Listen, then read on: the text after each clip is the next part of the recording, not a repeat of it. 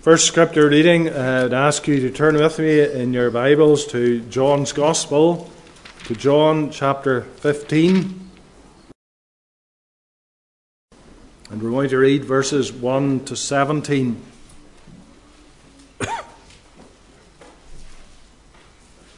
John chapter 15, beginning at verse 1.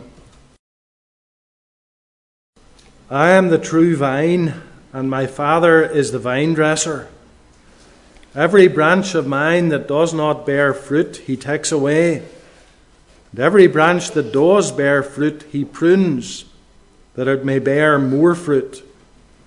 Already you are clean because of the word that I have spoken to you. Abide in me, and I in you. As the branch cannot bear fruit by itself unless it abides in the vine, neither can you unless you abide in me. I am the vine, you are the branches. Whoever abides in me and I in him, he it is that bears much fruit. For apart from me you can do nothing. If anyone does not abide in me, he is thrown away like a branch and withers, and the branches are gathered, thrown into the fire, and burned. If you abide in me, and my words abide in you, ask whatever you wish, and it will be done for you. By this my Father is glorified, that you bear much fruit, and so prove to be my disciples. As the Father has loved me, so have I loved you. Abide in my love. If you keep my commandments, you will abide in my love, just as I have kept my Father's commandments and abide in his love. These things I have spoken to you, that my joy may be in you, and that your joy may be full. This is my commandment that you love one another as I have loved you. Greater love has no one than this, that someone lays down his life for his friends. You are my friends if you do what I command you. No longer do I call you servants, for the servant does not know what his master is doing, but I have called you friends. For all that I have heard from my Father I have made known to you.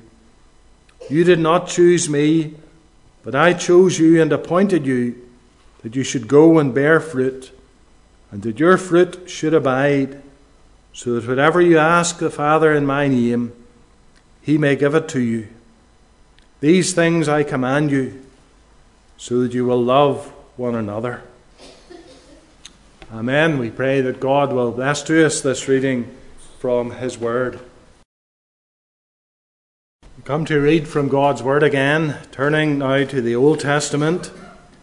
I ask you to turn with me to Isaiah, prophecy of Isaiah, chapter 5. We're going to read uh, all of the chapter. It's quite a long chapter, but I want to, to read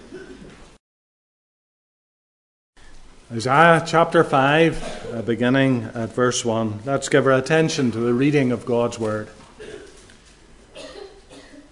Let me sing for my beloved my love song concerning his vineyard. My beloved had a vineyard on a very fertile hill. He dug it and cleared it of stones and planted it with choice vines. He built a watchtower in the midst of it and hewed out a wine vat in it. And he looked for it to yield grapes, but it yielded wild grapes.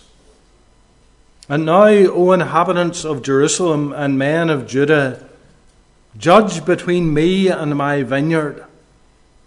What more was there to do for my vineyard that I have not done in it? When I looked for it to yield grapes, why did it yield wild grapes? And now I will tell you what I will do to my vineyard. I will remove its hedge, and it shall be devoured. I will break down its wall, and it shall be trampled down. I will make it a waste. It shall not be pruned or hoed, and briars and thorns shall grow up.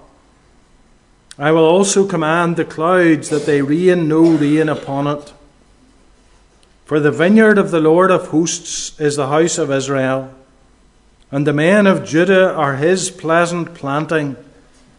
And he looked for justice, but behold, bloodshed, for righteousness, but behold, an outcry. Woe to those who join house to house, who add field to field, until there is no more room, and you are made to dwell alone in the midst of the land. The Lord of hosts has sworn in my hearing Surely many houses shall be desolate, large and beautiful houses without inhabitant. For ten acres of vineyard shall yield but one bath, and a homer of seed shall yield but an ephah. Woe to those who rise early in the morning, that they may run after strong drink, who tarry late into the evening, as wine inflames them. They have lyre and harp, tambourine and flute and wine at their feasts, but they do not regard the deeds of the Lord, or see the work of his hands. Therefore, my people go into exile for lack of knowledge. Their honoured men go hungry, and their multitude is parched with thirst. Therefore, Sheol has enlarged its appetite and opened its mouth beyond measure. And the nobility of Jerusalem and her multitude will go down, her revellers and he who exalts in her. Man is humbled, and each one is brought low and the eyes of the haughty are brought low. But the Lord of hosts is exalted in justice, and the holy God shows himself holy in righteousness. Then shall lambs graze as in their pasture, and nomads shall eat among the ruins of the rich. Woe to those who draw iniquity with cords of falsehood, who draw sin as with cart ropes who say, Let him be quick, let him speed his work, that we may see it. Let the counsel of the Holy One of Israel draw near, and let it come that we may know it. Woe to those who call evil good and good evil, who put darkness for light and light for darkness, who put bitter for sweet and sweet for bitter. Woe to those who are wise in their own eyes and shrewd in their own sight Woe to those who are heroes at drinking wine, and valiant men in mixing strong drink, who acquit the guilty for a bribe and deprive the innocent of his right. Therefore, as the tongue of fire devours the stubble, and as dry grass sinks down in the flame, so their root will be as rottenness, and their blossom go up like dust. For they have rejected the law of the Lord of hosts, and have despised the word of the Holy One of Israel. Therefore, the anger of the Lord was kindled against his people, and he stretched out his hand against them and struck them, and the mountains quaked, and their corpses were as refuse in the midst of the streets. For all this, his anger has not turned away and his hand is stretched out still. He will raise a signal for nations afar off, and whistle for them from the ends of the earth. And behold, quickly, speedily they come. None is weary, none stumbles, none slumbers or sleeps. Not a waistband is loose, not a sandal strap broken. Their arrows are sharp, all their bows bent. Their horses' hooves seem like flint, and their wheels like the whirlwind. Their roaring is like a lion, like young lions they roar. They growl and seize their prey. They carry it off, and none can rescue. They will growl over it on that day like the growling of the sea. And if one looks to the land, behold, darkness and distress, and the light is darkened by its clouds. Amen. We pray that God will bless to us this reading from His Word. When something in public life goes seriously wrong, there will often be an investigation or a public inquiry which tries to ascertain what exactly went wrong and whose fault it was. You have an example of such an inquiry ongoing at the moment in relation to the post office scandal and how it prosecuted sub postmasters because of the faulty Horizon IT system. Uh, and many were falsely accused uh, and suffered greatly. Uh, and so there's an inquiry going on into all of that. Uh, and usually, such an inquiry finds that if certain things had been done differently, then the bad outcome, outcome could have been avoided. If Fujitsu and the post office had owned up much earlier to the fact that there were flaws in the system, they perhaps would not have pursued in the courts uh, so many postmasters and had them falsely accused. And in our own lives, when things go wrong, we can often look back and see with the benefit of hindsight how, if we had done something differently, things would have turned out better. I'm sure you've had that experience. You've, something's happened and it's not been great, and you look back and you thought, if only I'd done that. But sometimes, sometimes we may look back and say, well, what more could I have done? What could I, what could I have done differently to result in a better outcome? And you might say, I don't think there's anything more that I could have done or anything that I could have done differently that would have made any real difference. Now, of course, other people might be very quick to tell you that there was something different you could have done, but you might have decided no. Well, in Isaiah chapter 5, there's an investigation going on. There has been something of a disaster. The people of God have not been bearing fruit in keeping with their status. And God asks the question Is it my fault? It's set before us here in terms of the Lord's vineyard. In verse 7, we read that the vineyard of the Lord is the house of Israel. And the chapter begins with Isaiah singing a song to his well beloved about his vineyard. He is singing to God about his vineyard, that is, about the house of Israel. And he speaks of all that God has done for his vineyard. And then he comes to the sad fact that when God looked for fruit from his vineyard, he didn't find any good fruit, just wild grapes, or more accurately, stinking grapes, bad grapes. And so in verse 3, God calls the inhabitants of Jerusalem and the men of Judah to make their assessment as to whose fault it was that the vineyard did not produce good fruit. And in verse 4, he asks, What more could I have done for my vineyard? And what is the response from the men of Judah? Do they have a whole list of things that they think God should have done that would have ensured a good crop? Well, no, they have no answer. They have nothing to say. What more could I have done? Nothing. The failure is not on God's side. And so the chapter goes on to detail the bad fruit that God found in his vineyard and the judgment that he will bring upon it. Now, as we look at this in a little more detail, I want to put my headings in terms of an exhortation or a command. So that if you remember nothing else from the sermon, if you take these commands with you, well, this is what God wants you to do in response to His word this morning. And so the first exhortation is this consider your privileges.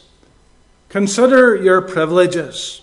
Or consider the blessings that you have enjoyed and continue to enjoy. I think that's what God wants us to do when we read here about all that He had done for His vineyard, Israel. Consider all that we're told God had done for His vineyard in verses 1 and 2. First of all, He has planted the vineyard on a very fertile hill, or a fruitful hill. It's not planted in some barren desert or wasteland. No, this is a fertile hillside, which is ideal for the vineyard. So he has chosen a good place for his vineyard.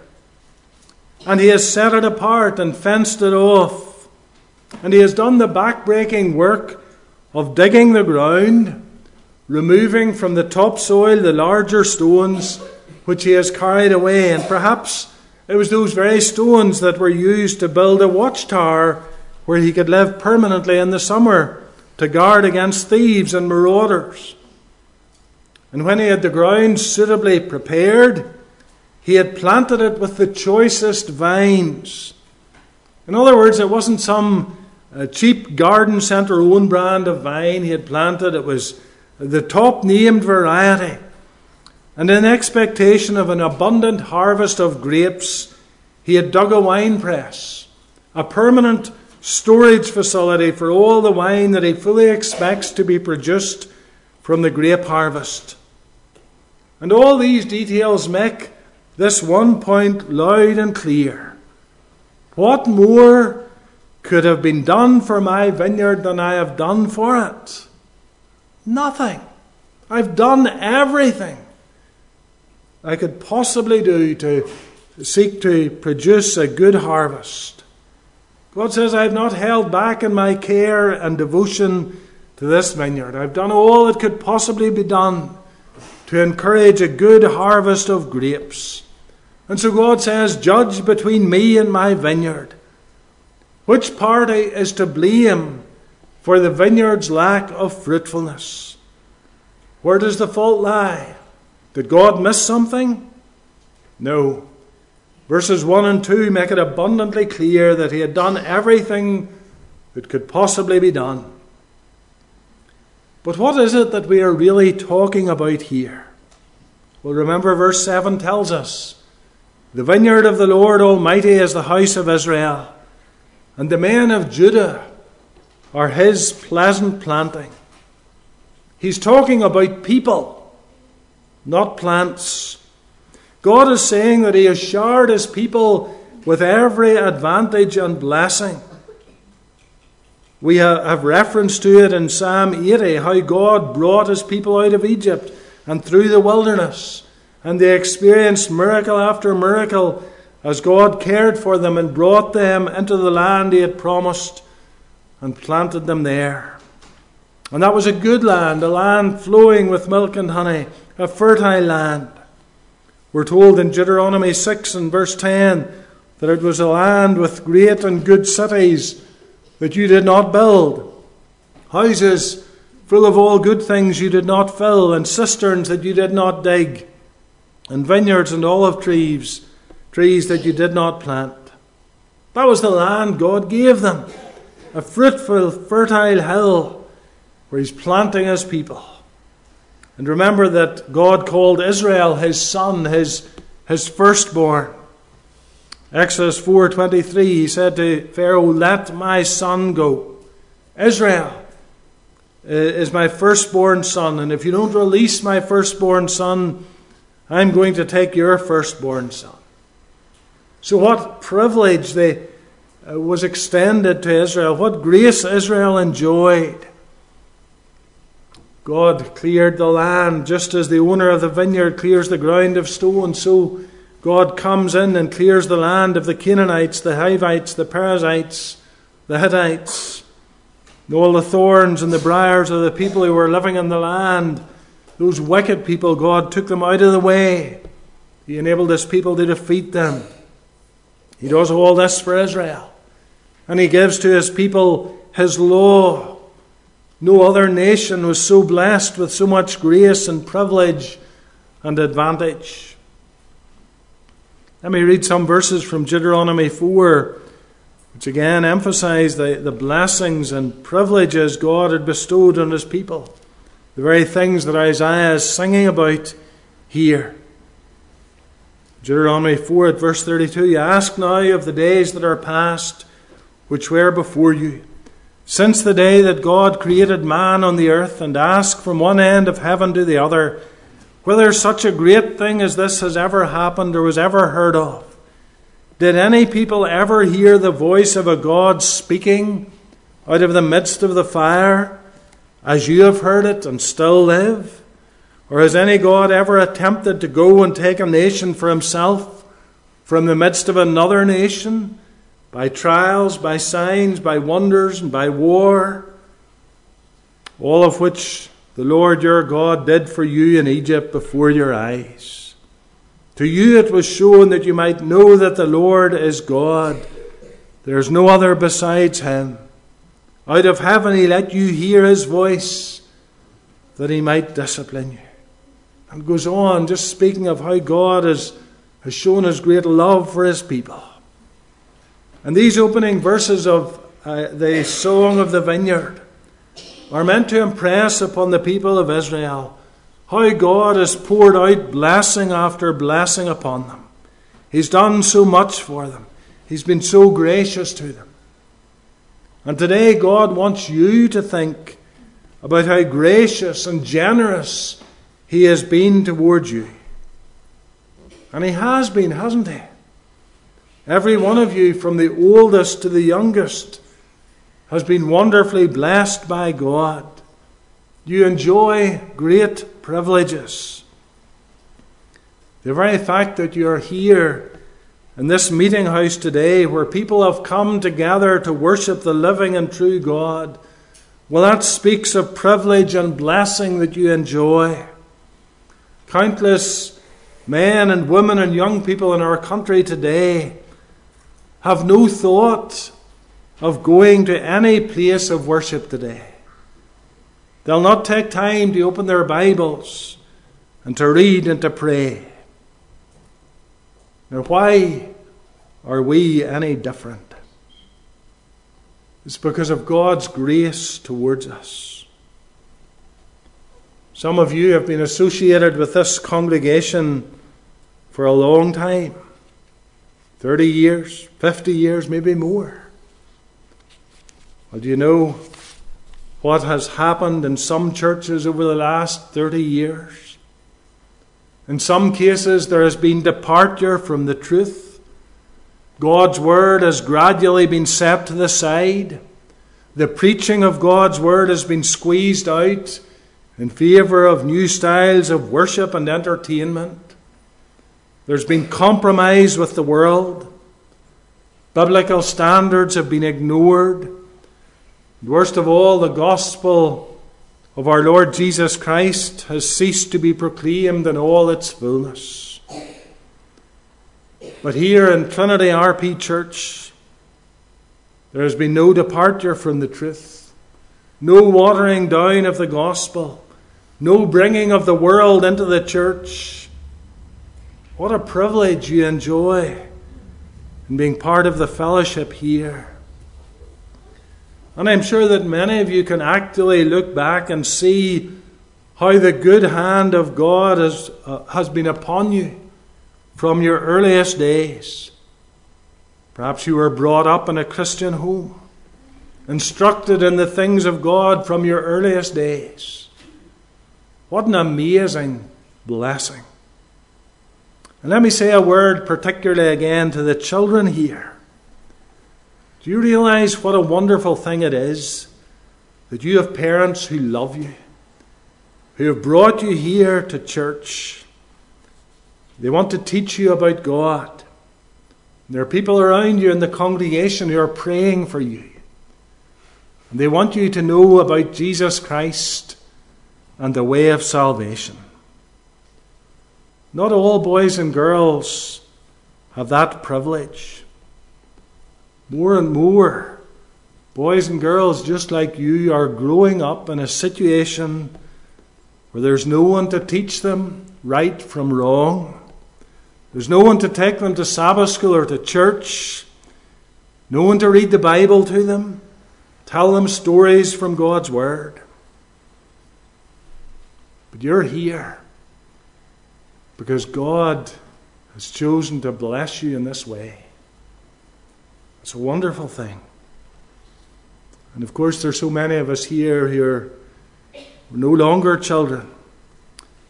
But we've been privileged. Maybe some of us have come up through our church camps and weekends. We've enjoyed times of fun with other people our age. We've been taught from God's Word, encouraged to walk in the things of God. How wonderful that is. So we should consider our privilege as the blessings that God has showered upon us. Maybe it's that Christian upbringing, faithful church uh, to attend, and sound teaching to sit under. Think of the privilege you have enjoyed, the men who have ministered to you in this place. Think of the freedom we have to meet as believers. And we're not afraid that we're going to be found out and carted off to prison. Think of how you've been protected in dangerous situations. Maybe reflect on your own life, how God has been merciful to keep you from sin. Because if you know your own heart, you know you're capable of, of the most awful sin. But God has kept you. He's put a hedge around you to, to keep you. Maybe think of the blessing you have in Christian friends and family. So many good things that God has brought into your life. And having considered all the good things that the Lord has given us, we need to ask ourselves why? What is the Lord's purpose in giving me these things, these advantages? Well, in the passage before us, it's pretty obvious, isn't it? Why does a man choose a fertile piece of ground and dig it and take the stones out and plant the choice vine? Well, he's looking for a good crop of grapes. And God is looking for fruit in your life and in mine. So consider your privileges, and then, secondly, consider your fruit. What fruit are you bearing? God had taken considerable pains with his people Israel. And we're told in verse 7 the fruit that he was looking for in them. He was looking for judgment or justice and righteousness. But what did he find? Not justice, but bloodshed. Not righteousness, but cries of distress. And there's something very interesting here. Uh, in the original, the words for justice and bloodshed are very similar. There's just one letter of difference. And at a casual glance, you might think they're the same, but they're not. Derek Kidner suggests a parallel in English might be something like this He looked for right, but he saw riot. It's the same with the words for righteousness and cries of distress. In the Hebrew, they're very similar. And all of that is suggestive of the fact that in some cases you might think that the fruit God is looking for is there. But when you look more closely, you discover it's not. I wonder could that be the case in your life? Could it be that others looking at you think that you're a fine, upstanding Christian? Think that God's Word has borne fruit in your life? when in fact you have never actually committed yourself to Christ at all? Could it be that there is more evidence of bad fruit in your life than of good fruit? Let's look at the bad fruit that was found in Israel. And you ask yourself, is this the kind of fruit that I am bearing? Or perhaps you, you have to say, can, can I see even the beginning of that bad fruit in my life? As we look here in Isaiah 5 from verse 8 to 23, we see a series of six woes pronounced upon the people of Judah because of the bad fruit that they were bearing in their lives. We've already seen that God was looking for justice, but he found bloodshed. He was looking for righteousness, but he heard cries of distress. Now, as we work our way through verses 8 to 23, we see six other sins that were evident in Judah. And as we look at them, we need to ask ourselves Does God see this fruit in my life? Is that the kind of bad fruit I'm bearing? First of all, in verse 8, greed or materialism. Woe to those who join house to house, who add field to field, until there is no more room, and you're made to dwell alone in the midst of the land. Their greed is demonstrated by their desire for more and more property. And it seems they pursued the acquisition of property with no regard for others, and particularly with no concern for the poor. Their great concern was to get for themselves. And yet, God's Word tells us that we are only pilgrims on this earth and to make the accumulation of things here our top priority is a denial of that. And yet, that is what our society does.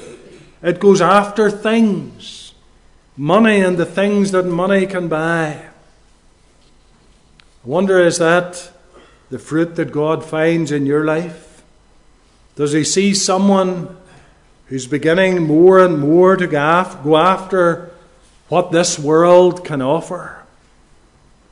Someone who even is beginning to rob God by withholding the tithe from him.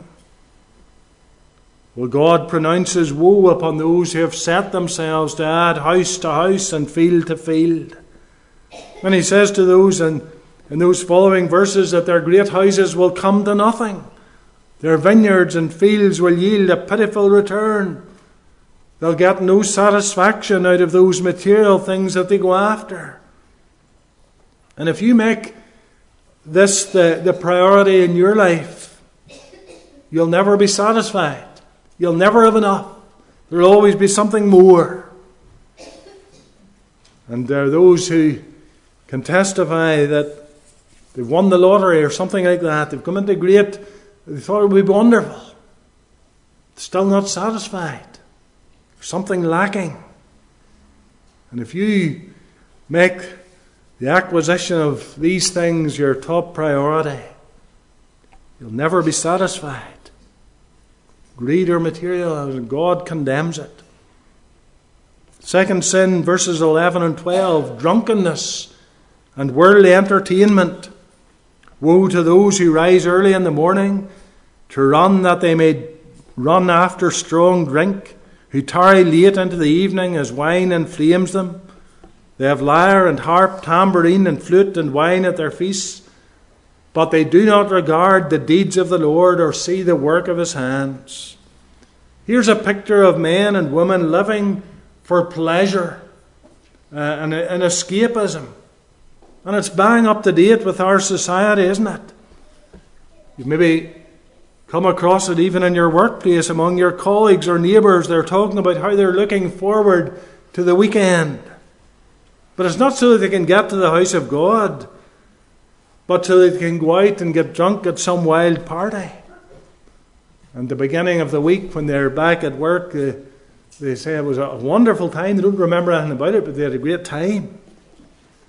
Now, for all I know, there may be someone here who's given to too much strong drink.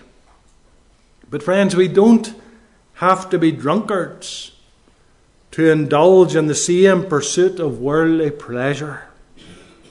Commenting on this, John Calvin writes Men were not born to eat and drink and wallow in luxury, but to obey God, to worship Him devoutly, to acknowledge His goodness, and to endeavour to do what is pleasing in His sight. but when they give themselves up to luxury, when they dance and sing and have no other object in view than to spend their life in the highest mirth, they are worse than beasts. for they do not consider what end God created them. For, for what end God created them, in what manner He governs His world by His providence, and to what end all the actions of our life ought to be directed. So if you make the pursuit of worldly entertainment, just enjoying yourself, Calvin says they're worse than beasts. Then we move on. Another great sin in verses 18 and 19 unbelief.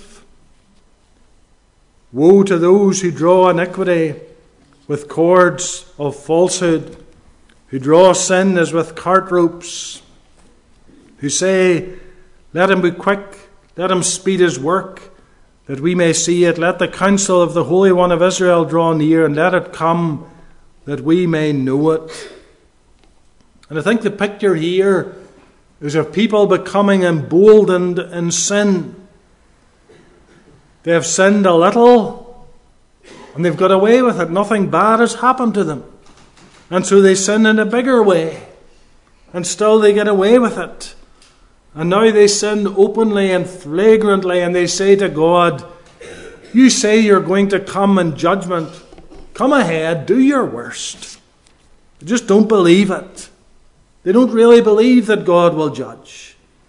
They mistake God's patience and long suffering for indifference. I wonder could that be someone here today? Advancing in sin because up to now you've got away with it. You haven't been caught out, and it doesn't seem to be causing any detrimental effect in your life. You're beginning to think it'll never catch you. You'll never have to give account. But of course, God sees, He knows what's going on, and He is the just judge. Friends, do not despise the Lord. He sees what you're doing, and no sin will go unpunished. Then we go on, verse 20, to we might call perversity. Woe to those who call evil good and good evil, who put darkness for light and light for darkness, who put bitter for sweet and sweet for bitter. The perversion of the sinful heart is that it calls evil good and good evil. Derek Thomas writes The unbeliever, in attempting to justify his ways, stands reality on its head. In the darkness of his heart, he has convinced himself that his ways are right. Wonder, is that you? Are you turning things in their head? Or beginning to do that? Let me quickly go through the others. Arrogance in verse 21. Woe to those who are wise in their own eyes and shrewd in their own sight. Wonder, is that you? You know it all. Don't have to listen to anyone. Then verses 22 and 23 corruption. Woe to those who are heroes at drinking wine and valiant men in mixing drinks, who acquit the guilty for a bribe and deprive the innocent of his right. Here we see that the judges of the land are not only men who like their drink, but they can be bought. They will accept a bribe and let the wicked go free. And so here's this catalogue of corruption. Derek Thomas sums it up like this To every woe is attached a judgment. Thus the houses are to be laid waste, the arrogant will be humbled, the drunkards will die of thirst, God's anger will burn against them, and he will strike them down. The grave will open uh, wide and receive them. God's hand is stretched out against them. He raises a banner on the hilltop as a sign of the approaching army. God's patience has run out. Assyria will come and destroy them. The picture is awesome. The enemy comes in in power and appears invincible. And we'll see more of that when you work your way through this, uh, Isaiah. You see more of Assyria coming. And Isaiah sees the bodies lying in heaps in the street.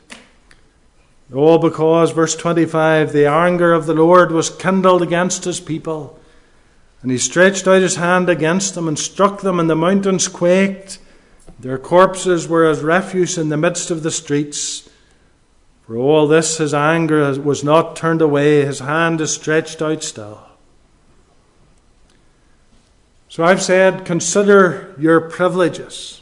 Think of all the ways that God has been at work in your life to draw you to a knowledge of Himself and to help you to grow in your Christian faith. Then I challenge you to consider your fruit. And we've seen the bad fruit that was apparent in the lives of the men of Judah.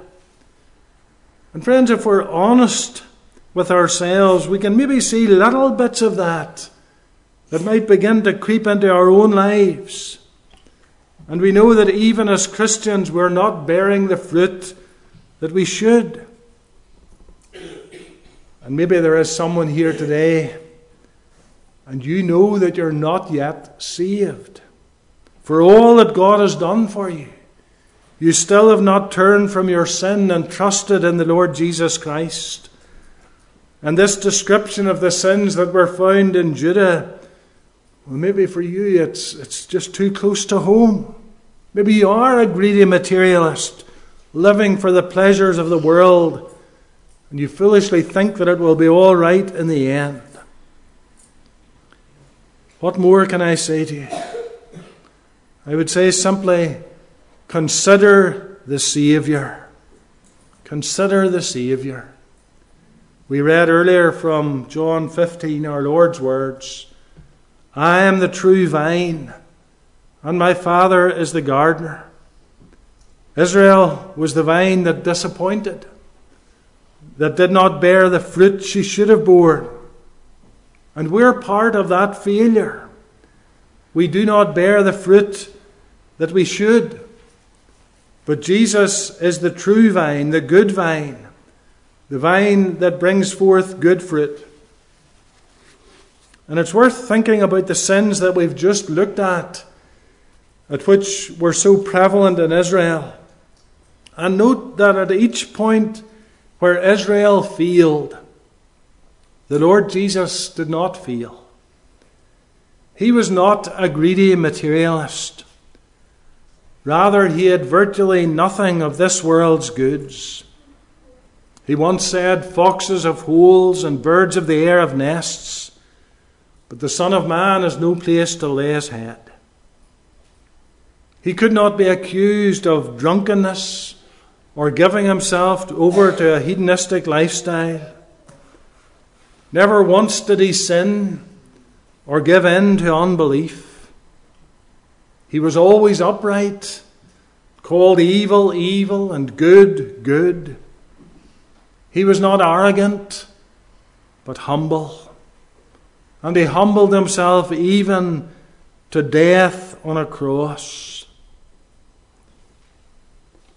So none of that bad fruit that we see in Israel was ever found in the Lord Jesus.